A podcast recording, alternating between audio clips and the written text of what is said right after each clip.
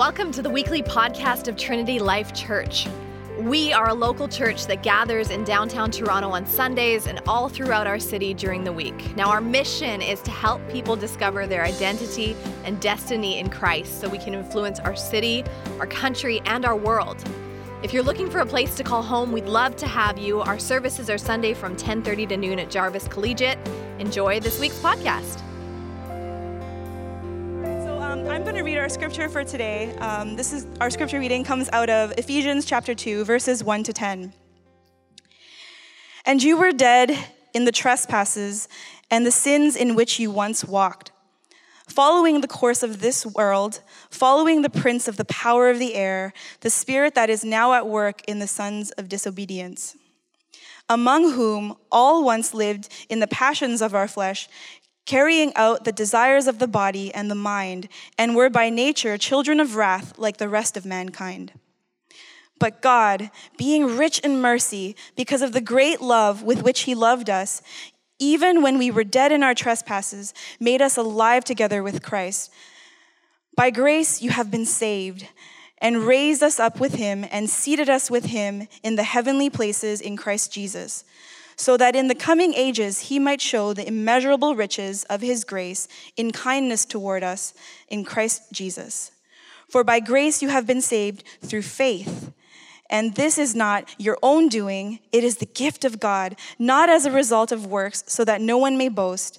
For we are his workmanship, created in Christ Jesus for good works, which God prepared beforehand that we should walk in them. All right, let's pray.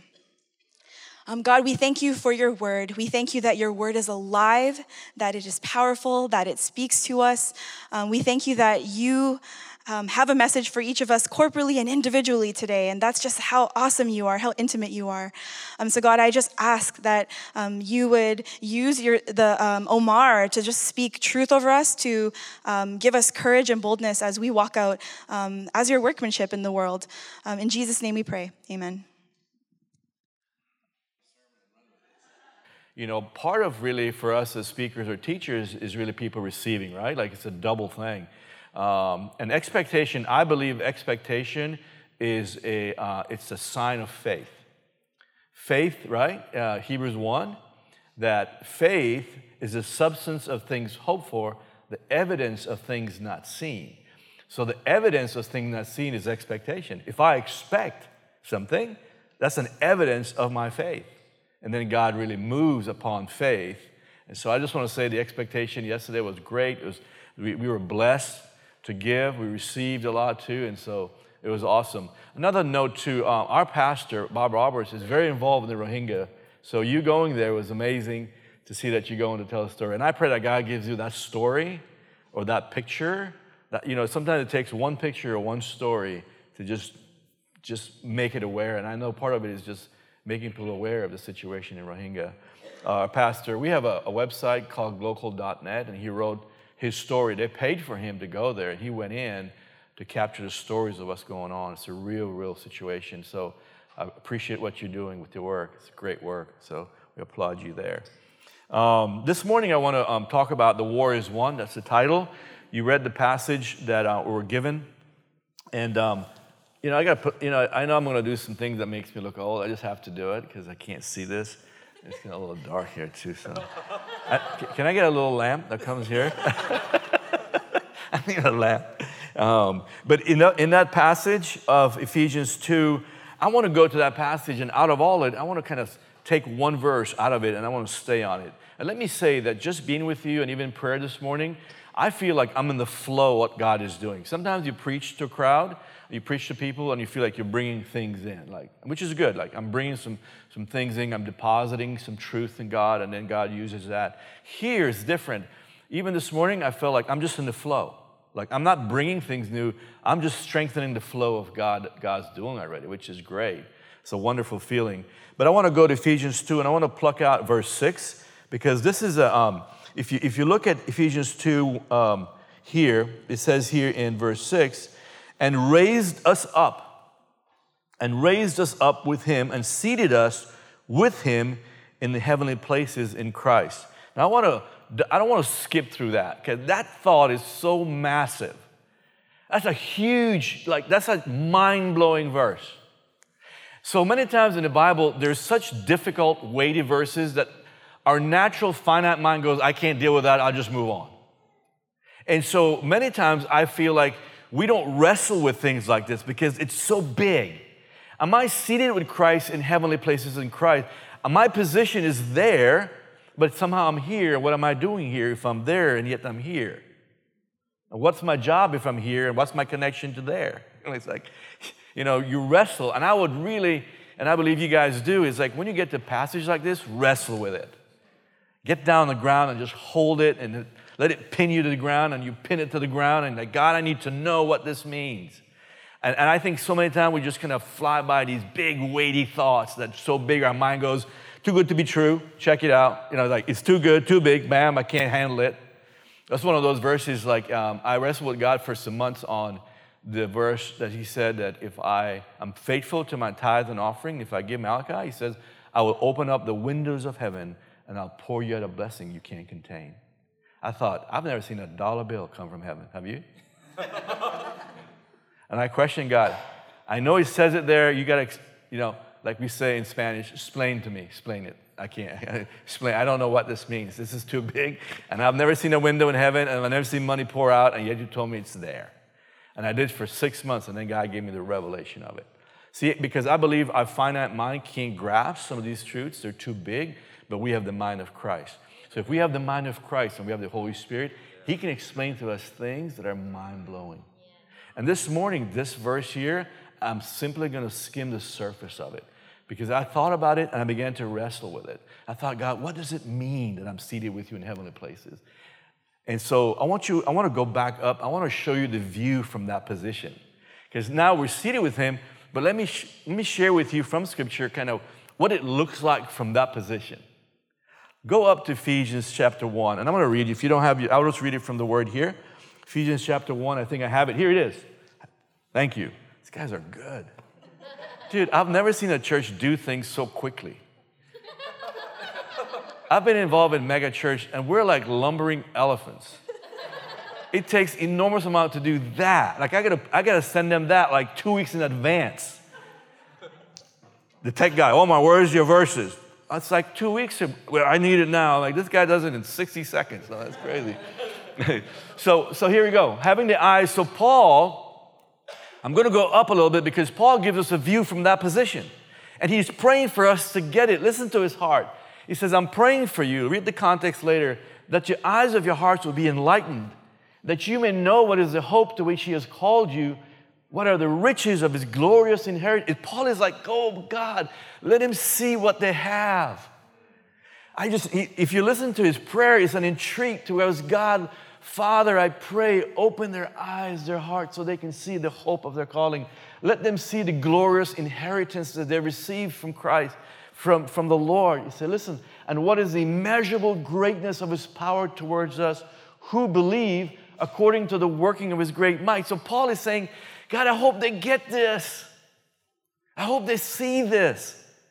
I pray, God, that the eyes of their heart, not their mind, but their heart would get it. It's spiritual. They would understand it.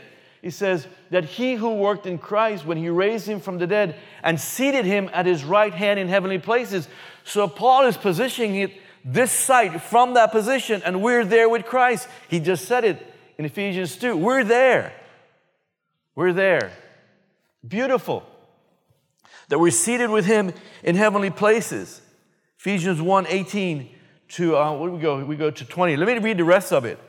He says in 20, far above. Listen, this is the verse that follows this. Do we have that? There you go. I'm sorry, man. You're so good, I don't even know how to f- keep up with you. I was like, I don't see there. Oh, it's there, you know. Far above rule and authority and power and dominion so Paul is saying, here's the view from the right hand. See, Jesus went up and he sat. It was done. He says, I'm finished. The position of sitting is one of going, I'm done. I'm done. It's completed. The cross, my resurrection, did it all. There was nothing that remained. He said, and look at the view, far above rule and authority and power and dominion. If you read Ephesians 6, uh, I'll quote that later on he's talking about we don't wrestle against flesh and blood, right? You know that verse. But we wrestle against what? Powers. Um, it says, say that? So he said we wrestle against flesh and blood, but against principalities, powers. Listen to the, to the strata. This is really kind of layers. Principalities, powers, rulers of darkness, wickedness in high places. Four levels, he said, we're dealing with. And here is four levels. We're far above what? Ruler, authority, power, and dominion. And above every name that is named, not only in this age, but also in the one to come. And he put all things under his feet and gave him as head over all things to the church, which is his body, the fullness of him who fills all in. This is the view from that position. This is the view from that position. Think about it. Think about it. Turn to your neighbor and says, "Come up a little higher." Tell him, "Just come up a little higher." Encourage. Let's go up a little higher. Yeah? Right? Come up a little higher. See, he says, Come on up. I want you to show you where you're seated. I want to show you there you're seated. Here's a view. You're far above all these things. Look down. See, I get the feeling that when we pray, we pray up, right? We have this tradition that we pray up to God. Let me tell you, you don't need to pray up to God. We need to pray from God's position down. This is a reality. You don't pray up to God to solve your problem. You look down to your problem because that's where you're seated. I'm going to change your mind. See, I want you to begin to think from that position. We think too much from this, from this level. And the encouragement this morning is that start thinking from up here. Think from up here. Think from the throne. Think down. Don't think up. Let me give you one more verse Colossians chapter 3. Colossians chapter 3. Then, if, if then you have been raised with Christ, which we just read twice, you've been raised with Christ, seek the things that are above where Christ is seated, seated at the right hand of God. Set your mind on things that are above, not on things that are on the earth.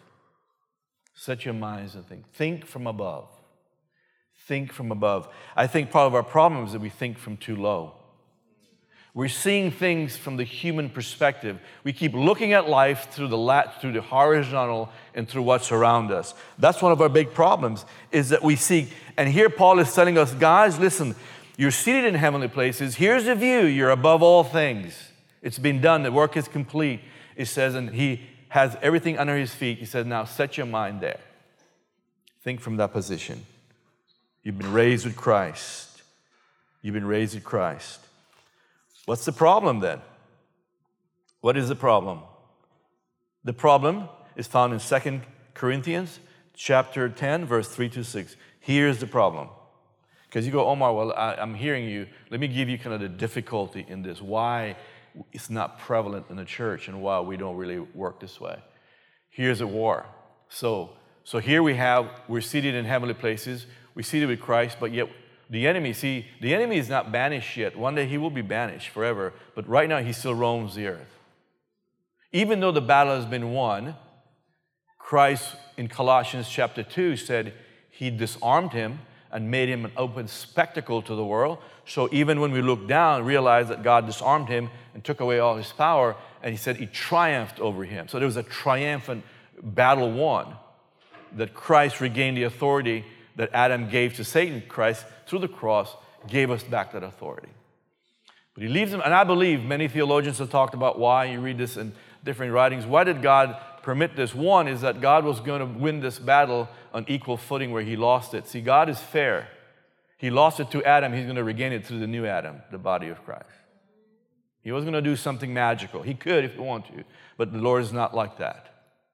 So he left us to prove power. And the second thing, he left him here for us to exercise our dominion, to exercise, to teach us how to rule, so that we can begin to practice what rulership looked like in, according to God. And we're to do that. The parallel is Joshua. Joshua, I've given you the land. It's your land. It's over.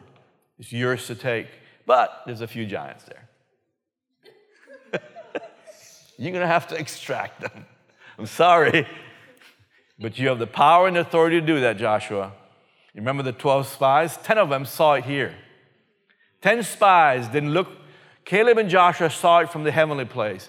Ten of them saw it from the natural place. They came back and they saw themselves, they said, as crickets, small, because they saw it from here. If you look at this city through your eyes, you're going to be very small.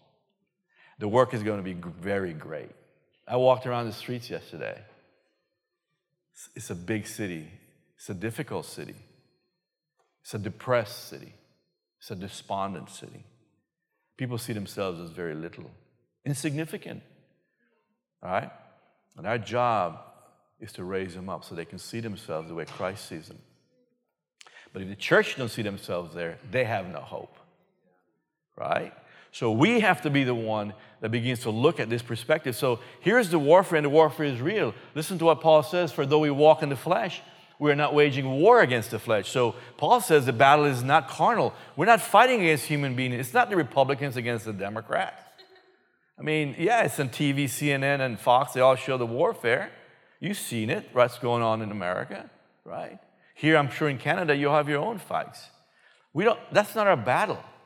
He says, For the weapons of our warfare are not of flesh, but have divine power to destroying strongholds. We destroy arguments and every lofty opinion raised against the knowledge of God, and take every thought captive to obey Christ, being ready to punish every disobedience when your obedience is complete. So the battle is in the mind. You heard that the warfare is here. It's, it's in your mind. And here's, here's the great scheme of the enemy that you don't find out your authority, that you, you're ignorant of what God gave you. That's, see, the power of Satan is in the lie. He will either cause you to doubt the word of God, which is our life source, or will keep you away from the truth of God's word. He will hide it from you. That's the power he has. I read a story once of Jonathan, uh, General Jonathan Wainwright. He was a general in World War II that was captured, the only general ever captured by the Japanese in World War II. His name was General Jonathan Wainwright. He was sent by MacArthur to hold Corregidor in the Philippines. He was the general that was to hold Philippines and to fight for Philippines, and he lost the battle to the Japanese. There was so much warfare and he lost. And MacArthur's words to Wainwright was never surrender, fight to the end. That was his words to the general. But he couldn't. He lost enormous, enormous lives. And at the end, he was so depleted that he surrendered to the Japanese. And the Japanese began to t- t- take over all those islands there in World War II. And they began to ship, and many died. And they began to take all these POWs, American uh, prisoners of war, and they scattered them all throughout Asia. And Wainwright, General Wainwright, uh, was taken to Mongolia and he was hidden away in a camp in Mongolia. And he was a prized possession of the Japanese. He was the only general ever captured in World War II.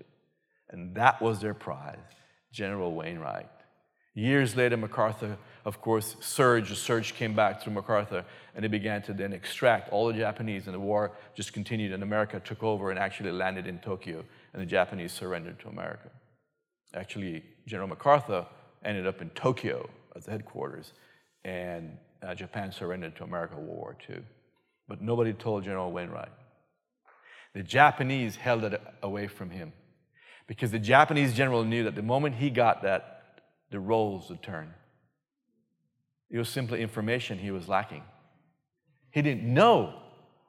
And so for years, years, he stayed as a POW, depleted, sick, uh, in that prison uh, camp, operating as a prisoner because he was unaware that the battle had been won. And the Japanese hid that information from them for many, many, many years. Because imagine that general looking at, looking at Wainwright going, you, if you'd only know, our roles would switch. And later on, of course, he found out. He found out, and we find out that when he found out uh, that they came in, they finally found him, the roles were switched and he became the general.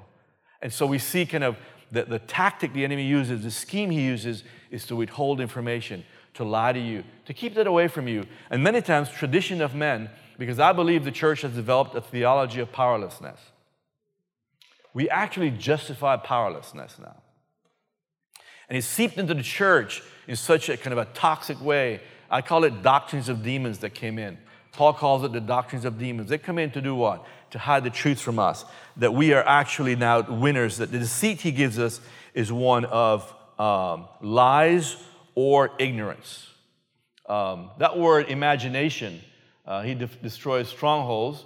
We destroy arguments. Arguments is kind of this idea of false doctrines that come against Christ's teaching. That it's arguments that are false.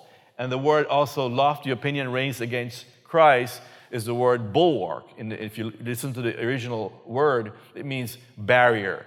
So the weapons of our warfare are able to bring down strongholds. What strongholds is in the mind? When I walk Toronto, I see strongholds. Like I see people depressed. They walk around like this, all from different nations. They're displaced. They're discontent. They find a depression. Their minds are captured by, by false information of who they are. They're, they're, they, you can see it in their, in their faces. And we have the message of hope to them.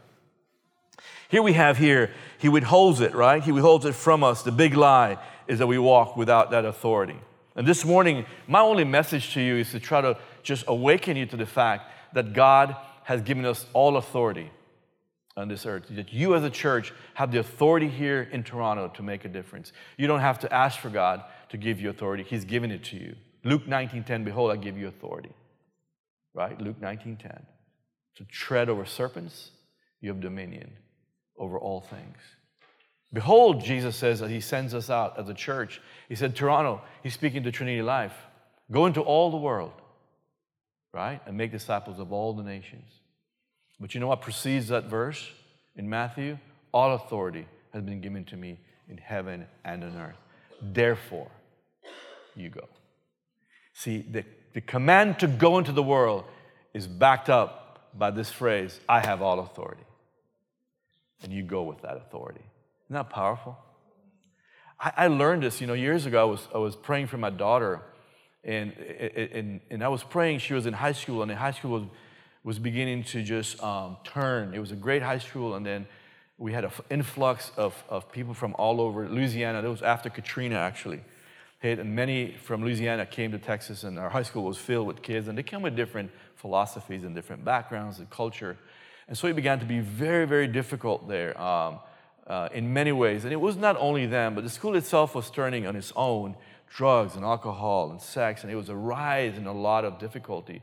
And uh, I had my daughter, my youngest daughter, Johanna, was there. And uh, all my three kids were there, but she and my last two were still there. And I remember that I was praying one morning and I was just asking God, Lord, please help them. Like, I, I want you just preserve my kids. And I'm asking God to help my children in this, in this environment because I know how it was. I was scared. And the Lord stopped me and said, Stop praying like that. Stop praying like that. Well, I'm praying. I thought I was supposed to pray. But you're not praying right. He says, Pray with authority. You already have the You don't have to ask me for authority. You pray with authority over your children and you command all the spirits to leave them alone. You have authority over the demonic world that comes to taint them or to tempt them. And I want you to speak to them with authority against the spirits that comes against them. You don't have to ask me. You, I have given you that. I'm deputizing you. I've given the church my authority to operate on the earth. That's changed the way I prayed. It changed the way I prayed because I no longer was asking God for that he was telling me, you know, in Texas, we were making fun of it. Somebody was making fun of me yesterday about Texas and their guns. It's true. We like our guns. You know, we have lots of guns. But in Texas, you know, everyone carries. Everyone has guns in their homes. I'm, i mean, I'm trying to get one. My wife really wants a gun. I'm trying to get it for her. I don't have one at home yet. She's like, get us a gun. I want to go shoot things. And uh, because I travel a lot, she was like, what do you do if somebody comes in? I'm, you know, uh, you know, I, I just have, you know, a hammer. You know, I need, I need to shoot things. and, uh, and so we're about, to, I mean, we've, we've been trying to go to the shooting range and do all this, but, but everyone has it. And so in Texas, imagine you're, you're authorized, if somebody breaks in your house, you're authorized to use a weapon against them. You have legal right from the state to, to use that. So God began to speak to me about how, He said, imagine if you're in Texas and a, and, and a thief comes in your house and you have a weapon beside you and you've been authorized, but you're calling the cops to help you. The police department would say, We're on our way, sir, but do you have a gun? Yeah, I do have. You're authorized. use it. You're authorized to use it. You see the difference? You're authorized to use it. And so the fact is this is that we're we have been given permission from God to fight his battles on the earth. So our, our disposition and our attitude is not one of asking God. There's things that we ask God, for sure, we have to. But there's things in this world that I think we go to God to ask Him that we already have. And that makes prayer very boring. When you pray for things that you already have, you never see the results. Why? Because you already have it. That's why our prayer meetings get boring. You know why they get boring? Because God's like, I already gave you that. Why you keep asking me? You're boring me. Go use some of that stuff, right? And that's the reason why prayer becomes religious because when we pray and get no results, we turn it into a religious exercise to make us feel good about it. So it becomes a discipline, not something that's active and powerful that changes cities, changes families, changes environments. And when you do that, prayer gets exciting because you see results. And I begin to pray this way God, in Jesus' name, I come against the spirit of lust, against my daughter. I come against the spirit of drugs and alcohol. I bind you in Jesus' name. You have no right, no permission over her. That's different than saying, God, please help me. Please help my daughter. Do you feel the difference? That's a different prayer. And God wants us to walk around with that kind of attitude that we have been all authority. Listen, this is your position. Look, we're seated with Christ. We're looking down. You're not looking up to your problem, you're looking down to your problem. And God is showing you, listen, above all rule, dominion. You're over them with me. Go into the world now, I'll make disciples, but I'm going to keep you on the earth because Ephesians 2 then says we have a good work. Keep prepared beforehand. So there's a good work here for us to do, right? That God has called us for a good work that He has put here before you got here. So the good work that you and I have is one that God initiates, not the one you initiate. Because the good work, he says, was prepared beforehand that you may walk in it. So we're not creating new works, we're discovering what God is doing and joining Him in it. It's a different mindset. There's a difference between a dead work and a good work. A dead work is the one that I come up with that is going to make me feel good. A good work, a, a dead work, or a work of the flesh but a good work is the one that's defined as the one that God's involved and He initiated it. And He invites us into it. That's the good work. This idea of authority and this idea of the church that I want to impart to you, and I'm praying that God just, because you're there, like I hear it in your prayers. Like I'm hearing prayers, and you guys get prayers. Prayer is serious here, and uh, I'm telling you, prayer makes a difference. It's prayer because our battle is not here, it's up here. If we can win the battle here, Toronto will just come into the kingdom. See, the battle has to be won. You could work a lot here. It's like the military. Why do you think they just send bombers first, right? It's like, I don't like to use an analogy because it's not like politically correct, but, but that's what we do in the military. I served six years in the U.S. Marine Corps. So when we, we as foot soldiers would go in, they would soften the ground through like airplane stuff. So before we send the foot soldiers in, they would go into these things to soften the ground for us. And then we go in. So it's this idea of prayer softens the ground for us to be able to capture what the enemy has stolen. And that Air Force, that's, that's prayer. And that's prayer with authority. That's not, now I lay me down to sleep, please Jesus, help me if it's thy will. Right? Oh God, if it's thy will, we pray that Toronto be saved. You think that's, you think it's at thy will that Toronto be saved? You think that's God's will? Yes, it is. Of course it is. He's asking us to come in. I'm from Belize. Uh, originally, me and my wife from a little country called Belize previously known as British Honduras. And um, I was there about three, four years ago, and there's, a there's a capital, all the embassies are in the capital city. And I was meditating on this issue that, you know, our identity here is how God sees us is ambassadors.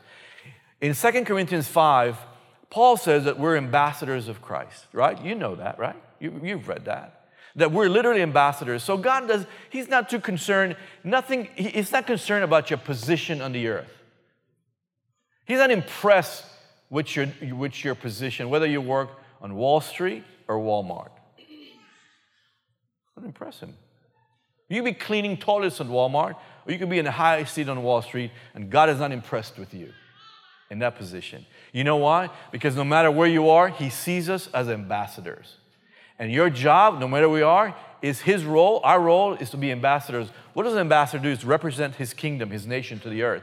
So if you're in Walmart, represent the kingdom there. If you're Wall Street, represent the kingdom there. That's how he measures us. Are you representing me right where you are? That's the goal.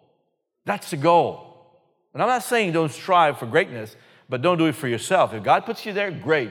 But you're there, you listen, you're not there to make money for yourself, and you, you might make some, and that's great. You're there to represent the kingdom of God there. I was on Embassy, uh, Embassy Row there uh, three years ago. I was walking by the American Embassy. America has an embassy, beautiful embassy in Belize, Central America. And I was walking there, and the Holy Spirit began to speak to me about what it means to be an ambassador. Gave me some revelation of what it means as the role to be an ambassador. And he looked at the soil. He said, You know, I began to look at the land. Beautiful piece of property in the capital. I mean, to look at it. And um, I thought to myself, Do you know that soil, that piece of ground, in Belize is actually American soil? It is, literally. That, those acres in Belize is American soil. I, if there's a fence, and you know and I know in case of war and disasters and you have to run for safety, if you're an American anywhere in the world, anywhere in the world, what do you look for? The embassy. You know why? Because that's America.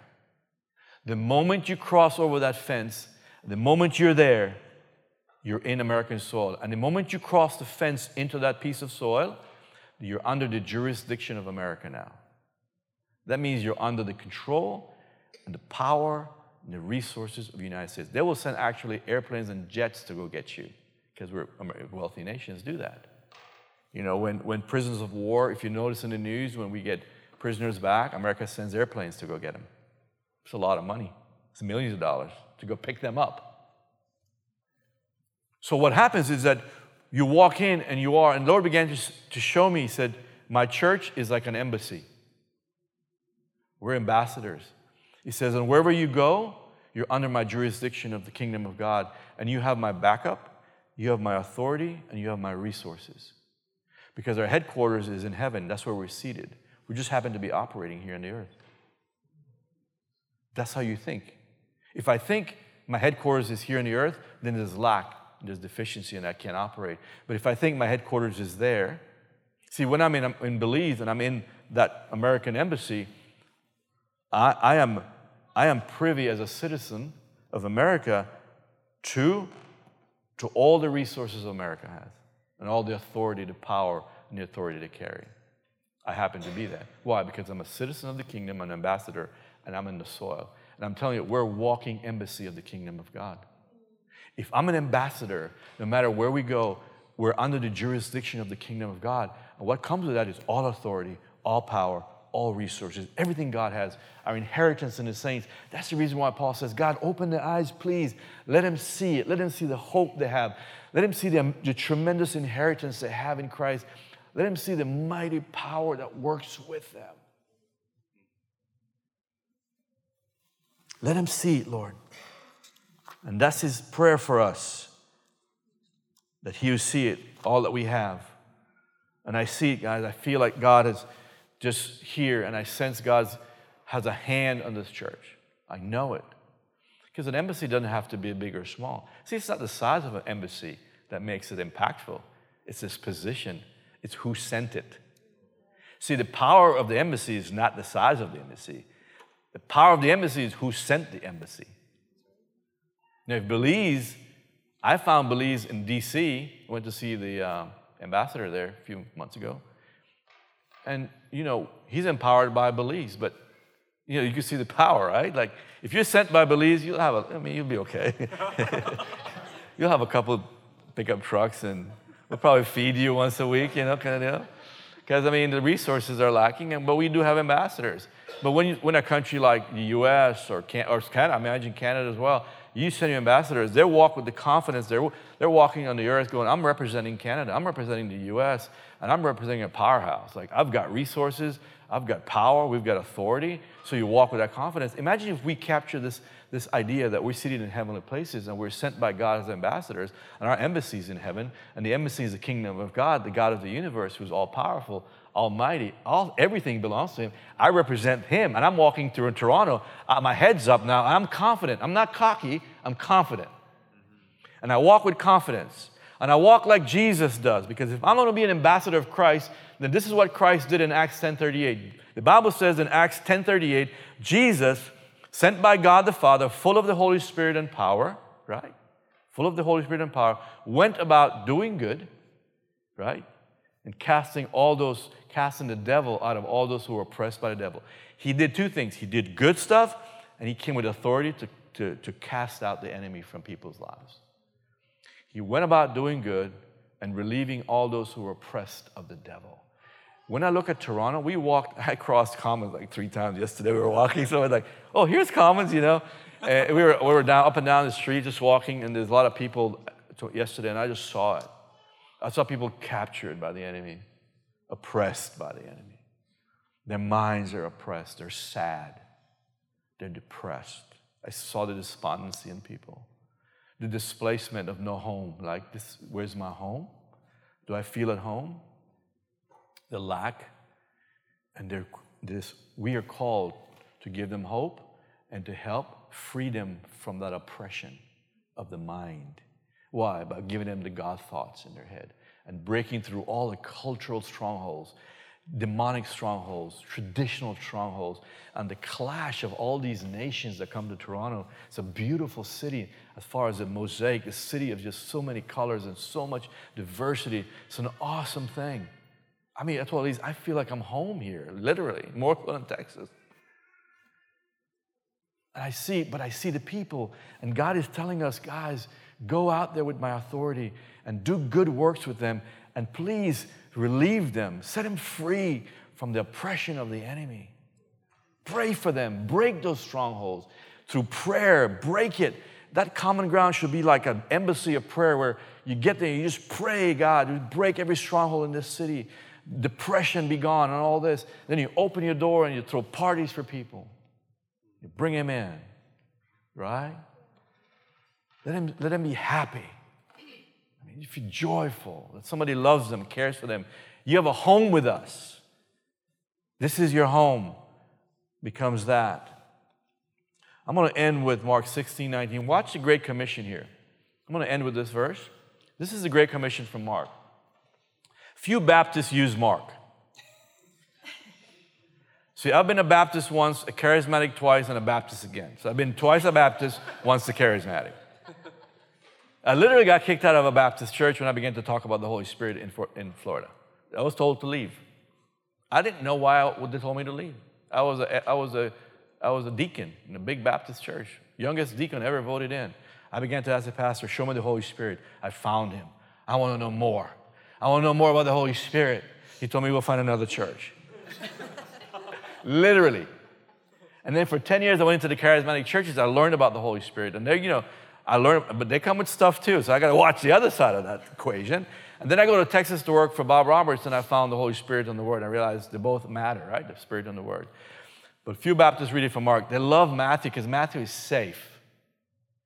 Matthew is safe. Matthew is like, go into the world, preach, teach, make disciples. Amen. Mark's dangerous. If you read Mark, Mark's like an action movie. If you, if you go to Netflix, Mark would be like the, the action section. That's Mark. Read Mark, it's all power. He loves miracles. He writes them all like bam, bam, bam, miracles, miracles, miracles. You know, Matthew's a Jewish guy. Seeing a Jew, you got to be careful. Look at Mark. So, no, what is that? Is that is that Mark? There you go. And he said to them, Go into Go into all the world and proclaim the gospel to all creation. This is the Great Commission.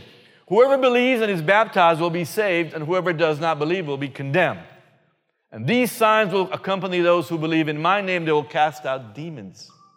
Listen, do you think there's demonic worlds happening in Toronto? There's layers of them, four layers of them. As well as in Texas, just they don't think it's there. Texas, they don't think demons are there. Literally, a counselor told me once, I think they're more in Africa.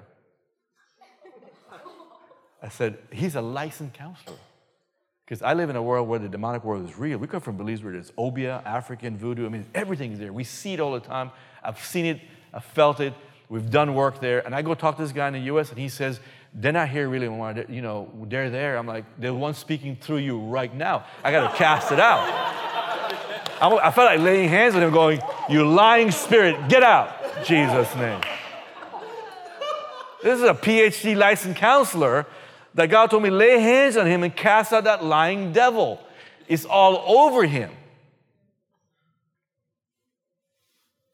They will speak in new tongues. I don't know what you believe about tongues, but he said they'll speak in new tongues. It could be like literary languages, or there's a heavenly language Paul talks about. They will pick up serpents with their hands and they will drink any deadly poison. You know, churches have made fun of that. If you're charismatic, they call you like a snake handler. They literally have made this verse polluted and toxic. That if you say you're, if you say I'm charismatic in Texas, especially in Baptist town, oh, you're a snake handler. Right? That's what they call you. And they drink any deadly poison, it will not hurt them. They will lay hands on the sick and they will recover. Imagine walking through Toronto as a church and saying, Are you sick? Let me pray for you.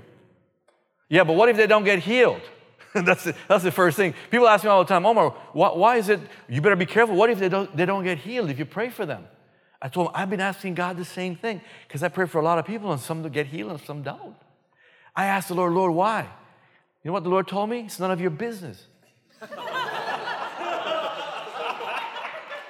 what he tells me? You pray and leave me to handle the prayers. You're not to, the result is not your job. Your job is simply to lay hands on them and pray for people, cast out demons, pray for the sick, pray against depression. That's your job. Your job is not to handle the results of it. That's my job. And I do with the prayers what I want to do with the prayers. All right? okay, I get it. So the Lord Jesus, after he had spoken to them, was taken up to heaven. Watch this. And he sat down at the right hand of God again. See, this is all power. He's shown us over and over again the position we're in. And they went out, preached. I love this. This is, my, this is kind of one of my favorite parts of the verse. And they went out, preached everywhere, while the Lord worked with them and confirmed their message by signs and wonders. Whoa. God says, Come on, guys, put me out there. Put me out there. Just do crazy stuff. Do like awesome miracles. Tell them that I'm powerful telling them I'm good, telling them I'm so good. I'm a good God. Show them my goodness. And I will back you up, God says. I will back you up. With what? With signs and wonders. Do you want a church like that? Hey, listen, you don't want to just exist in Toronto, man. You go for it all. I'm telling you, that's one, that's one thing that, I mean, just go for broke. Don't hold back. Just go for it. Pray for the dead. Somebody's dead, go pray for them. See if you can raise them up. I challenge you to do that. it better be the Lord, tell you though. I had a friend of mine in Detroit. He was so crazy when he got saved, he did that. He did. He went to a funeral and grabbed the guy like there was an old guy he read. I forgot his name. He would grab people out of the coffin and they'd come to life. Uh, what's his name? Um, I was an old kind of prayer guy. But God didn't tell him that. You better, you better be God telling you because the guy didn't get raised. And he got kicked out of that. He got kicked out of that funeral thing. And he was embarrassed. He embarrassed God. But the Lord will tell you, the Lord will tell you. I sat before a coffin of my cousin years ago and I asked the Lord, Lord, you can heal her, you can raise her from the dead. Right, Lord? I was sitting there watching the coffin, like, I'm like, should I go pray? You know, like, and the Lord says, if I even give you the word, you're not able to handle that word. I thought, whoa, God, I have to grow into that faith, right? But the Lord told me, yes, I could raise her up, but if I gave you the word to go and pray for her, you couldn't handle it. You'd know what to do with it. At that moment, God was telling me, you yet to you to grow in your faith in this area. I can, but I want you to work with me on that. But the issue is, we need to be a church that's out in the limb, that we are actually going out there doing things that matter. This, here's a twofold punch I mean, the church can have. The twofold punch is this doing good, right? Doing good, and casting out demons doing good, right? And helping people uh, from the oppression of the demonic world. That's the, that's the two punch the church has in the cities. Doing good, spiritual warfare. Doing good, spiritual warfare. Now, watch what happens. God begins to work in our midst. It's a powerful thing to do that. Some of you, I mean, right now, if you're a Christian, you know that God's probably challenging you or like you're changing your mind about things, but I'm telling you, my prayer is that God would just impart that to you, that you walk with confidence. When you go to the Rohingya, walk with confidence. You walk in there and you know you're walking representing God. You're an ambassador of the kingdom of God. Yeah, you have a job. You're probably representing Canada or some organization you're doing, but God says, that's good. I get that, but you're representing me. You walk with the confidence that I have your back. Put me to the test. Watch me do stuff that you'd never imagine. People go, wow, that must be God. That must be God. It can't be human. Got to be God, right? And that's my challenge to you, uh, Trinity Life. I believe God is doing it here. I see it, I feel it, I hear it from you leaders. Michael and Missy, I see it in your heart. I even asked you this morning, is Michael charismatic? He said, no, he's not charismatic. I mean, but it's natural to the flow. It's the Holy Spirit speaking to us. And if you're going to make a dent in these cities, if you don't do that, you're not going. It's very difficult work. Very difficult. It's like sending soldiers in without doing the air. A lot of casualties. But we have both in our hands to do for God. And I want to challenge you. Believe it. Begin to look at the city from the throne room. Don't look at it from down here. It's too difficult. Too much chaos, too much trouble. It's too heavy. There's too much to do. Oh God, I'm the only one. Look at this massive city. God says, don't look at it from that position. Get up higher because you're seated with me. I want you to look down to it. I want you to see from my perspective. It's my city. I already won it. I took it back from the enemy. No, you go execute it. At the cross, Toronto, I took Toronto back. He said, but I'm waiting for my church to go gather it, to go bring it in for me. Worthy is the Lamb. Worthy is the Lamb to receive listen, the reward of his, of his, of his pain. Worthy is the Lamb to receive the reward of his suffering. What's the reward? People, the nations are his reward. They're here. They're here among us. The nations are among us. And this, the Lamb deserves his reward. And he's asked us to go get it for him. What a, what a call we have. Amen? And if you're here, you're not saved, and you say, Omar, I know what you're saying. Even 2 Corinthians 4 talks about how those are not saved, enemy has blinded their eyes so they can't see the glory of grace. So even salvation is a blinding of eyes. They can't see the light of the gospel. So you think I can do that through arguments, through philosophy? Yeah, I can maybe talk about it, but that doesn't break down through me talking. It comes through spiritual warfare that God removes the blinders and they see because the kingdom is so attractive, the gospel is so attractive that if they see it, they can't do away with it. They want it but the church has not represented it right. Amen? Let's stand. I'm going to close with communion. We're going to seal this today with communion, and I know we take communion, and, and I think we go into a prayer time um, where we can just allow the Lord to speak to you about, Lord, are there strongholds in my mind that need to be broken so that I can really see the inheritance, that I can hold the inheritance, that I can walk with this power, the confidence? Is there something in my background? Was it bad thinking, cultural? traditions. Jesus says that traditions of men nullify his word. Do you know that the traditions of men actually make his word of no effect? Jesus said that. The traditions of men make my word of no effect. Maybe some of us are living with traditions that God needs to break down. Break down the strongholds of tradition, the lies you've believed about God, the lies you've believed about yourself how you see yourself. Do you see yourself as crickets in the land? Or do you see yourself as Caleb and Joshua go, We've got this? You know, we've got this. I don't see myself as cricket, I see my God, how big He is. So it's a perspective change. And communion, when we take communion, let me ask, let me tell you something communion.